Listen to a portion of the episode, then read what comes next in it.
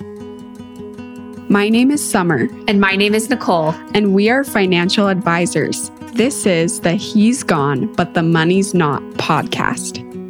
We have worked with many widows during our careers.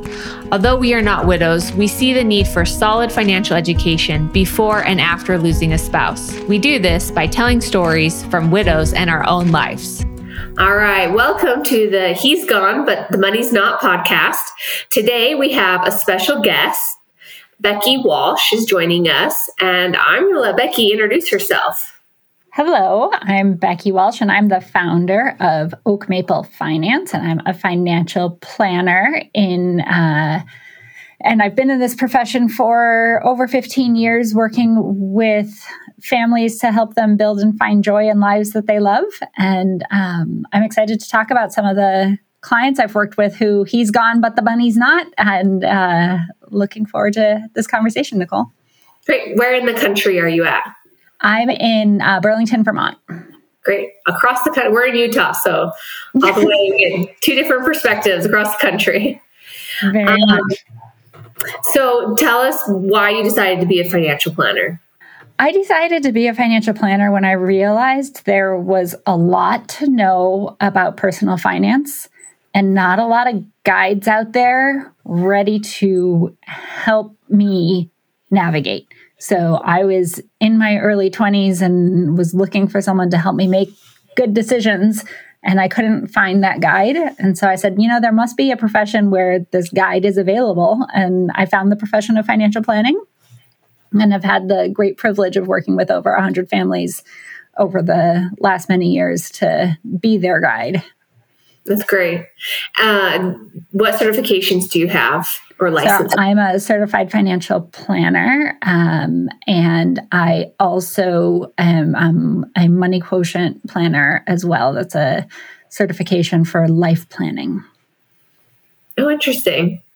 Um, tell us a little bit more about that one because that's not as a common of a yeah so um, money quotient is a I, I guess i'm technically a money quotient partner. It's not so much a designation but um, as a money quotient partner i have learned a lot about the psychology of money and ways to help people work through a lot of the extra layers of complicatedness that happen with money to get to the point of behavior change because a lot of our work as financial planners nicole is uh, behavior change. And so money quotient offers the tools and processes to help first uncover what's in the way of change and then um, proceed forward to build the lives that people are looking to build. Great. Well, that's super interesting. Maybe you can share a little bit of how you've helped with behavior changes. You've worked with different widows. So tell sure. us about some of your experiences and what you've seen. Yeah. So um, I, am going to use the name Patricia or Patty as my client. Um, so she grew up, she was born in the 40s, but grew up with the 1950s perspective of, um, of households.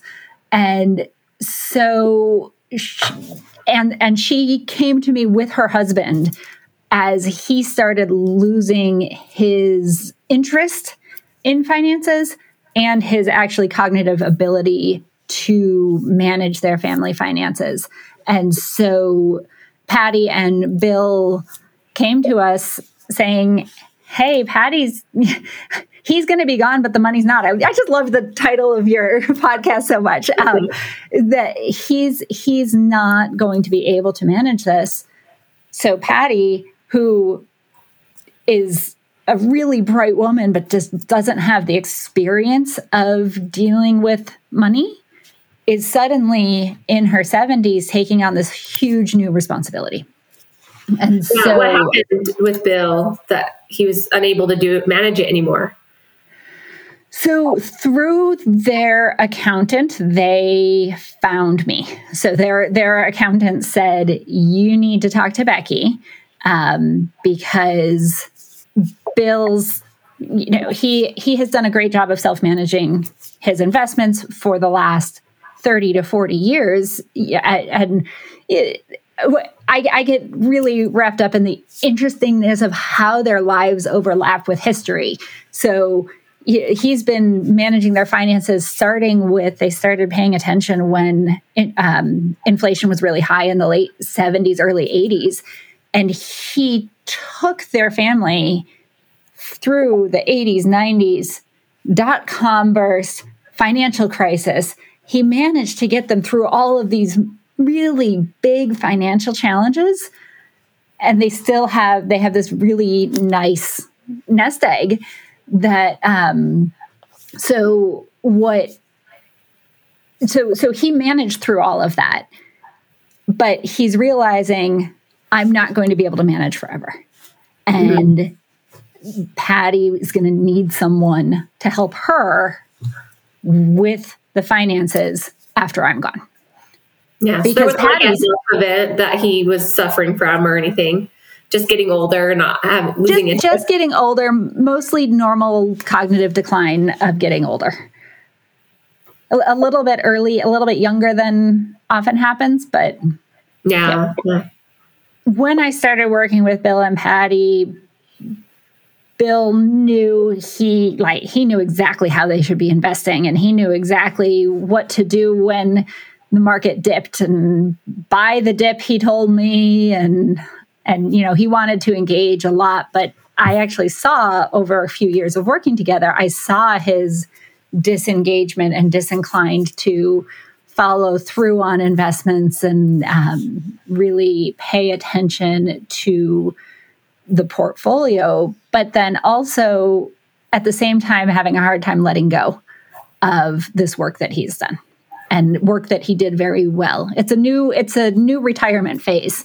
It's you know they retired they retired in the um, mid 2000s, so like around 2005, and but this is a new retirement of because this has been what he has stayed intellectually engaged with for the la- for 10 to 15 years. This has been his project. Um, so he so I was working with Patty and Bill to all right. Very, very carefully respecting Bill's dignity. You know, Bill, Bill has so much, he has done so much so well. But I see as a financial planner, I'm looking into the future. I'm looking around corners and I'm a soft landing space for clients. And as I'm looking around those corners, I'm thinking, okay, Bill, we really need to get this to be Patty's project now because Bill's not going to be able to do this project. Well, Patty's not interested in investments. A, she grew up being taught that girls aren't good at math.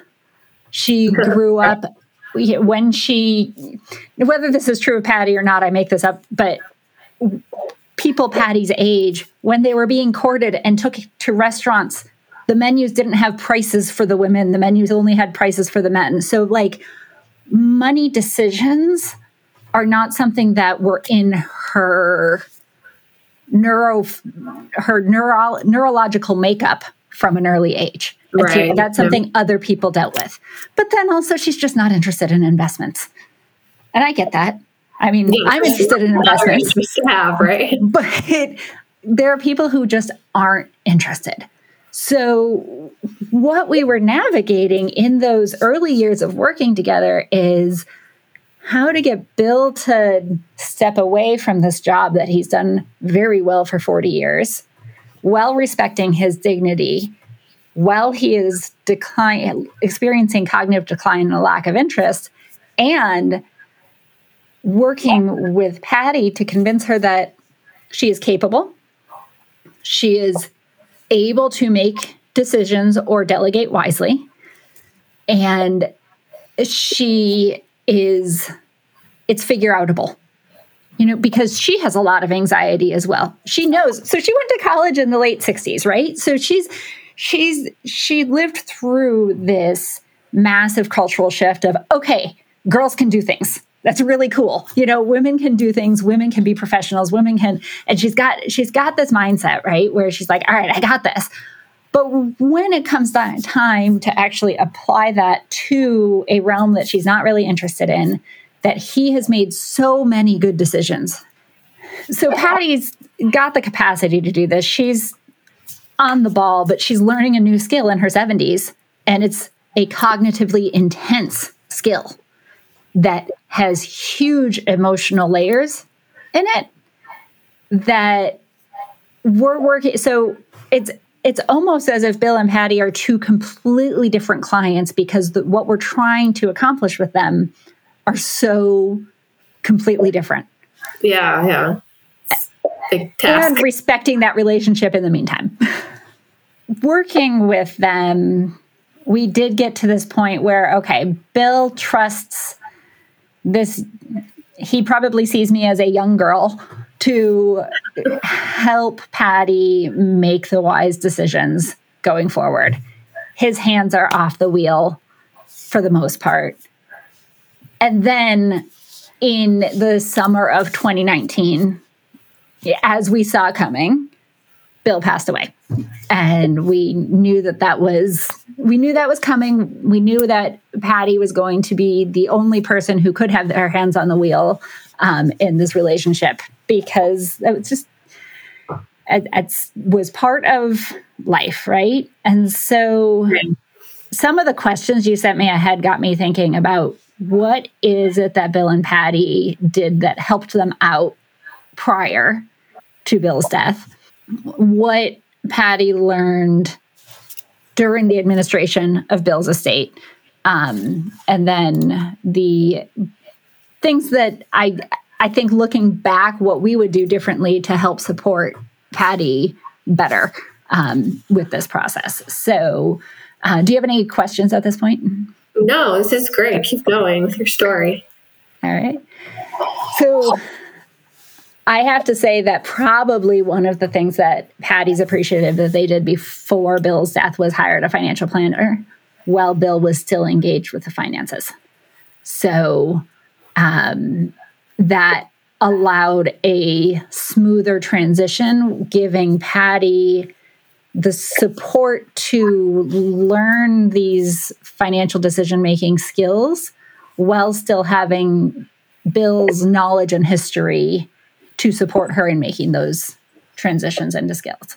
Right. Um, Do you know, like, did they talk much about finances or did he handle everything in the past? Like, they didn't even discuss. He handled all the investments, they would be, he would, you know, mention things to her, but it was not a joint decision making by any means. It was, I did this, I did that.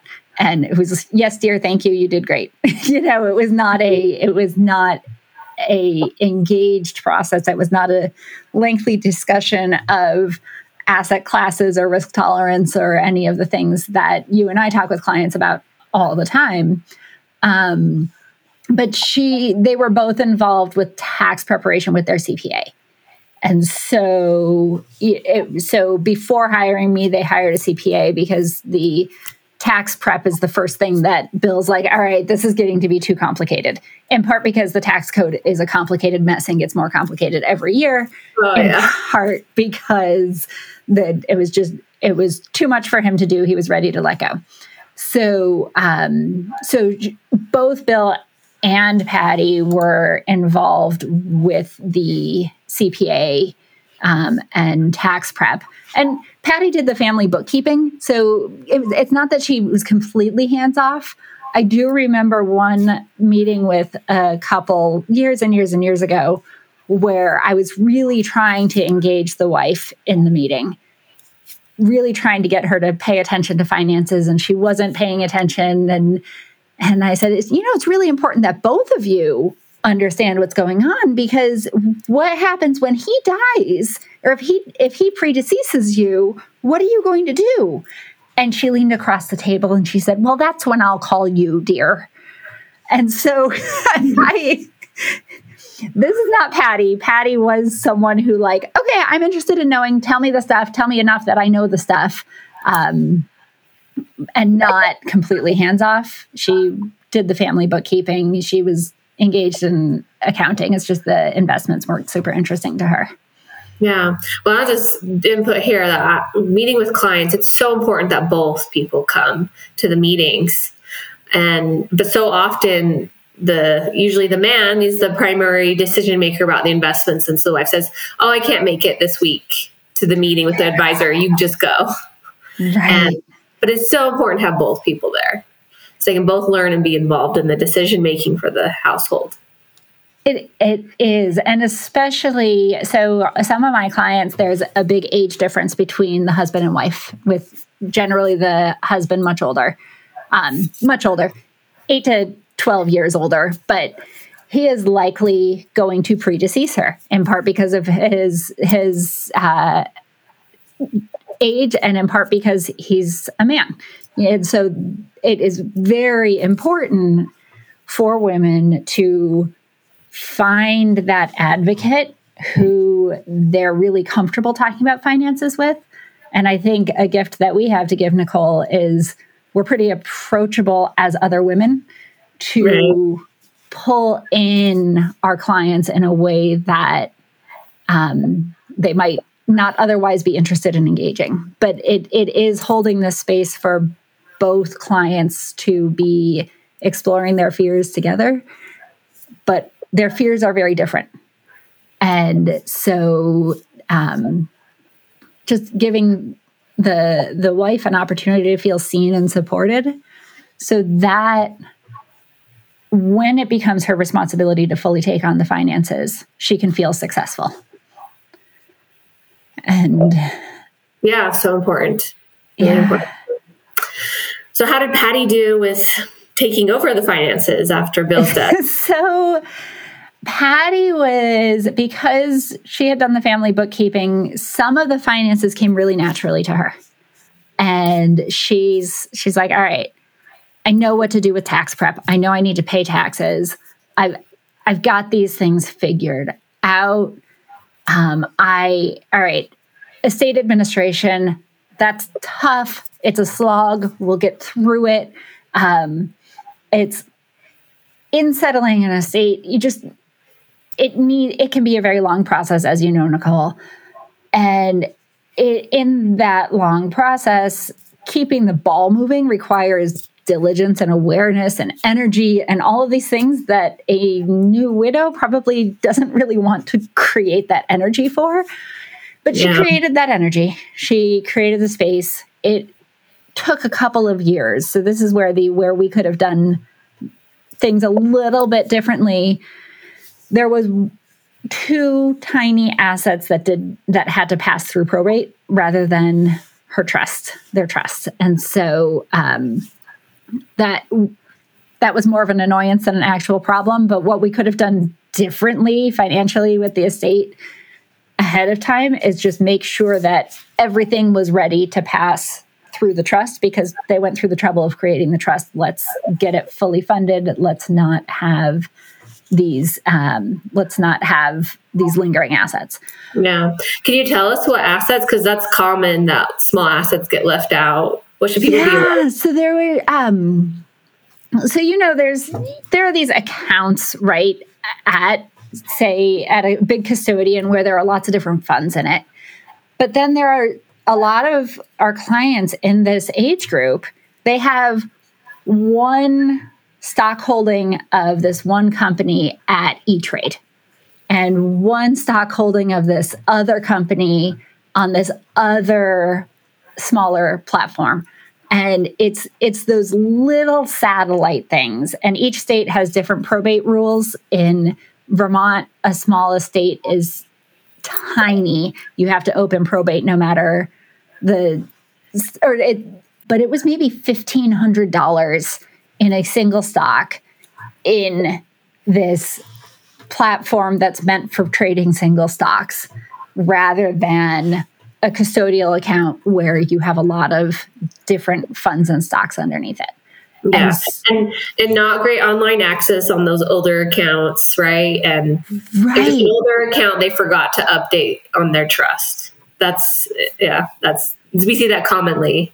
Yeah, absolutely. It's or something. It's and another thing is um older vehicles maybe titled just in one spouse's name, not both spouses' name. Like, oh, well, we'll be done with that car before he dies, or not. You might not be, you know. So, yeah.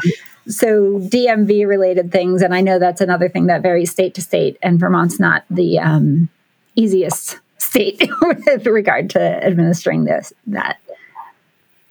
Yeah, that's why it's important to find an attorney or somebody in your own state and get your um, estate set up correctly and get everything into your trust, you don't have those issues, and make sure everything's in both names, right?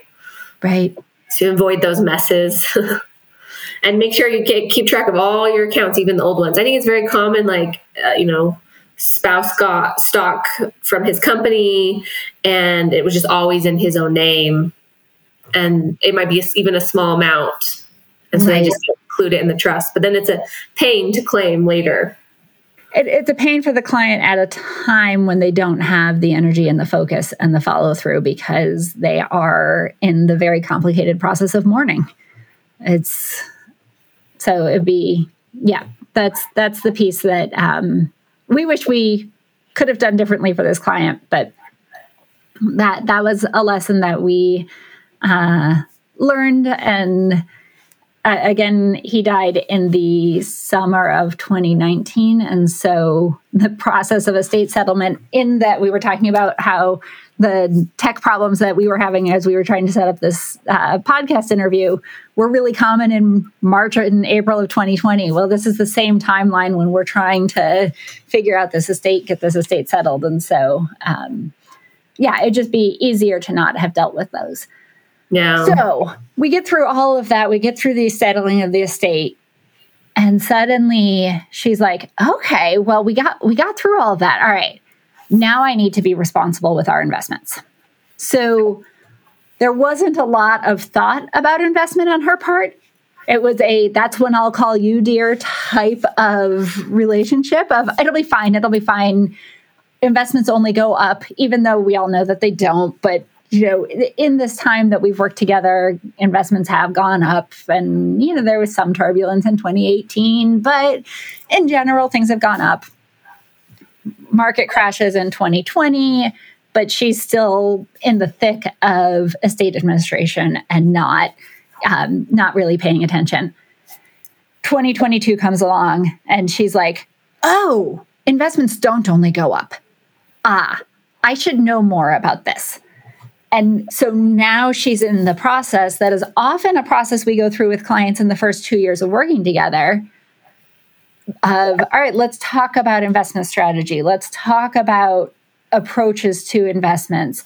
But she just wasn't interested or engaged because, again, we had that multiple relationship going on of working with him to get his to to get confident in us working with her to help her know that she can come to us for support but there was not it it wasn't the space and time to go through this very normal early client stuff of investor education and portfolio strategy in a way that she felt confident. And so she just started waking up to her responsibilities of being aware of the portfolio at a time when that could feel really scary because the market was down because the market was yeah i'm sorry a lot of a lot of presuppositions of what people know there but yes because in 2022 with the market's volatility the market coming down it was a oh markets don't just go up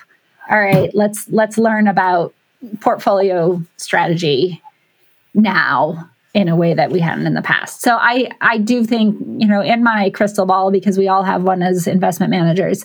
Um, I do see that in the next couple of years she's going to feel a lot more confident about portfolio strategy and making the decisions around that. Yeah. Is there anything women can do to help them feel more confident when they take over investments like this? Like, hey, you got thrown in, your spouse died because it is a big task to take on to especially if you inherited from your spouse some life insurance and a lot of other money and now you're all of a sudden you're managing a million or more portfolio? Yeah that's that's a great question. Um, so i think women in general there, there, are books and books written about our confidence level and what we can do to you know feel we just tend to be less confident and that has some real benefits to it. It leads us to take less risks which can be good for portfolios but confidence in decision making really comes from remembering times that you've made decisions that have gone well gathering whatever information is available to you and then knowing for the most part the decisions that you're making aren't permanent. So for women who have planners at their side their planners aren't going to make them or let them make an enormous decision that's irreversible Right. so we hope, right? That's a, not guaranteed, um, but we Yeah. we do hope that the planners will be between the women and a big mistake. So a decision might require some retooling if it doesn't work, if it doesn't work out as planned. But the I, I find that one way to help women feel more confident in making decisions is that their decisions are not starting a ball rolling down a hill that can never stop. It's more of a just little turn here, little turn there, um, not big sweeping changes. And so it's okay to make mistakes. You've made a lot of great decisions in your life as well. This is just another realm of decision making. It's absolutely complex. You've dealt with complex things before. You've made good decisions with complex issues before. You can make good decisions again. And it's okay to make mistakes. And let's talk through what that mistake might look like. Um, was there anything that changed in your relationship with Patty? Like, did your relationship change a lot after Bill's death, or did like how you worked with her? I would say the what changed was she started enjoying life a little bit more and not being afraid to spend on herself. That's interesting. So it was it so what changed was her confidence that things would be okay. And it was a um, loosening of her grip on the steering wheel is what changed. Um, because the decline with bill was more gradual than abrupt there was not an abrupt change that happened. It was a um, process of change over the period of years Great. Was there anything else that you learned working with Bill and Patty that you would have changed or done differently? Um, I probably would have done a little bit, tried to work in a little bit more investor education earlier on with Patty. Um, because now that she's engaged, she can't bounce it off of Bill and be like, "Does this, does what she said make sense?" You know, so she's she doesn't have that resource outside of our relationship to um, to instill that confidence in her. Um, so I, the CPA uh, has actually been a pretty good resource there. But um, yeah, I think I think I would have engaged a little bit differently, and will in the future engage differently with women as they're preparing to take over the wheel, in terms of clarifying their path a little bit more for them. Like, here are the things that you will have to learn over the next five years. Um, not just paying attention to taxes and trusting your advisor, but here are I'd just lay out what the path would look like a little bit clearer. It's it's often hard as a financial advisor. I feel like it's easier to just speak to the higher educated person's level because they're often the decision maker, and so you often just speak to them. And when really, yeah, as financial advisors, my efforts have really been to focus on the person with maybe a little bit lower education and bringing them up to speed in case of something happening or a death, or that they can be involved in the decisions as well. But Yeah. yeah, it's a man. And and women need to make the effort to be involved and ask questions and say what they don't know. And I, I do see that a lot is the it's uncomfortable to say what you do not know in front of your spouse. Mm-hmm. So I I have actually had several clients where I've invited her to come in alone. But you you talked about how it's important to have both of them there. Sometimes it's actually also important to have only one of them in the meeting and have it be the lesser educated, lesser financially educated, lesser financially literate client come alone so that she can very freely talk about what's hard for her. Yeah, yeah. Um, yeah, is there anything else that you think that women should be aware of as they work with a financial advisor? Be aware of. That was the piece that I um, yeah. didn't pick up on. So, yeah, um, of course, I'm going to say they should be working with a fiduciary financial planner who is um, looking out for their best interest, um, who's a registered investment advisor. Um, and I, am saying that I met you at an NAPFA conference, Nicole. So I'm making the assumption that you're a fiduciary advisor. Yeah. NAPFA, just for our listeners, is a fee only um, group of advisors when we went to a conference. That's how I met Becky. Yes, thanks for filling in there. Um, yeah, so uh, definitely women should be aware of how their planner is getting compensated so that they can have confidence that their planner is working directly for them um, and not looking to sell them products that maybe they don't need. Uh, and then also, they should know that we've seen a lot of things. As I mentioned, I've worked with over a hundred uh, households. We whatever their thing is, even if we haven't seen it, we've probably seen something like it. And whether that thing is a complicated financial matter or a complicated emotional matter, it's something that we're here for and we're here to hold them and help them through so that they can feel successful in managing their uh, their investments and they can feel supported in that. Great yeah and so many people could confidently manage their investments on their own like you mentioned with bill. He did that for many years.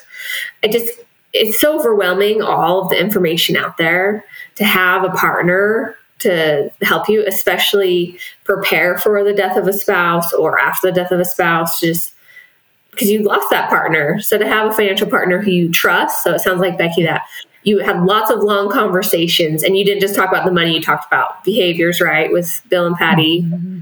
Yeah, I, it's so important to find someone you feel comfortable with to talk to through not just the money things, but why do you make these decisions or what the behaviors might be of why you are scared to invest or yeah. not spending money or spending too much money and and knowing that that person's going to be there as your coach and as your champion as you create the life that you want someone who will coach you to make the decisions someone who will cheer you on as you do the scary thing whether that scary thing is filing probate estates or you know going on a big trip um, having that coach to coach you through the decision making and the champion who's going to cheer you on um, super important and i i just feel so honored that we get to do this like anytime i talk about what we actually do i'm just amazed at what a cool profession we have and how lucky we are to do it yes uh, getting to meet so many cool and interesting people and help them reach their goals and yeah. do great things with their lives. Yeah, it's yeah. great. It's well, fun. and I love that you're focusing on working with a group of people who they they need us most of all, and um, they're really awesome women. Really have seen amazing things, have amazing stories to tell. And you and I have benefited from the work that they did in the 60s and 70s and 80s to make it possible for us to have professional careers and just have it be a pretty normal thing for us. So it's very cool that you get to give back to them um, after they've given us so much. Yeah, yeah, great. Is there anything else you'd like to add or talk about in your experiences? I could talk for hours and hours and hours, but there's nothing else in particular at this point. Well, that's why I have a podcast, so now I can talk for now you can talk for hours and hours and hours. yeah. Nothing well, we really appreciate you sharing um, some of your expertise and your experiences working with women. And I think the call to action I like to give women listening to this is um, to find an advisor that you can really relate to and have good conversations with. And that can be, like Becky said, your champion. Because I, so many widows have mentioned finding a good financial advisor made all the difference in their financial journey. Sorry, my voice is cracking a little bit. Um, so we appreciate you sharing with us today, Becky. Thank you for coming on the show. Thanks so much for having me. It was so much fun. Thank you, Nicole. And thank you, Summer. Thank you for listening to our podcast. If you want to know more about us and what we do, visit our website, rockhousefinancial.com. Information expressed does not take into account your specific situation or objectives and is not intended as recommendations appropriate for any individual. Listeners are encouraged to seek advice from a qualified tax, legal, or investment advisor to determine whether any information presented may be suitable for their specific situation. Rockhouse Financial is an SEC registered investment advisor, and the opinions expressed on this show do not reflect the opinions of Rockhouse Financial or any other sponsors of the podcast. All statements and opinions expressed are based upon information considered reliable, although it should not be relied upon as such. Any statements or opinions are subject to change without notice. Information presented is for educational purposes only and does not intend to make an offer or solicitation for the sale or purchase of any specific securities, investments, or investment strategies. Investments involve risk and, unless otherwise stated, are not guaranteed. Past performance is not indicative of future performance.